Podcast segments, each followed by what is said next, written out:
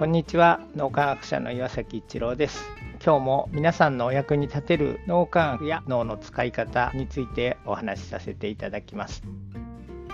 僕が学生の時のことです。1975年にノーベル賞を受賞した天民教授という人に学説に間違いがあるんではないかと僕が質問したことがあります。たくさんの人がいるところで一学生だった僕がその先生に立てついた感じですね。その時はお前の言ってることは大したことじゃない的な感じで流されてしまったように思いました。しばらくして天民教授が僕のところに研究論文の原稿を読めと言って持ってきました。その論文を読んで気がついたのは僕僕が指摘させていただいたところが修正されているんです。ちゃんと受け入れてくれたんだっていうことを知って嬉しかったのと、ノーベル賞を受賞するくらい偉い人なのに、一学生の言ったことを素直に受け止めてくれるんだって逆に尊敬の念を持っていました。テミン教授は論文を書くと原稿を必ずいろいろな人に読んでもらいます。僕が日本にいた時は的外れのコメントをする人がいるので、誰彼構わずコメントをもらうことをしないようにと逆のことを言われていました。そのことをテミミン教授に伝えたところ自分が論文を書いたらできるだけ多くの人に読んでもらいなさい。もしまともなコメントをしない人がいるとしたら間違いなく伝わるような文章を書く努力を自分が怠らないようにしなさいと言われたんです。そこまで考えて多くの人に読んでもらってるんだということを知ってすごいなと改めて思いました。僕は今でもそこまで素直に慣れてはいないんですけれども少しでもそこに近づけるようになりたいなと思っています。そのためにも脳みやきをさらに続けていきたいと思いますしこうして毎日続けられているのは皆さんがご一緒してくださるからと改めて感謝の気持ちでいっぱいです。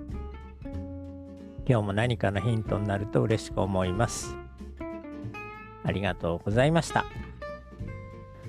今後市民講座なども開催していきたいと思っています。皆さんがどんなことにご興味があるかを教えていただけますでしょうか？そのためのアンケートにご協力いただけると嬉しく思います。このポッドキャストの詳細という欄をご覧いただけると思います。そこにアンケートのリンクが付けてあります。ご協力いただいた方には感謝の気持ちを込めて脳科学のプチ講義動画をプレゼントさせていただきます。どうぞよろしくお願いいたします。ありがとうございました。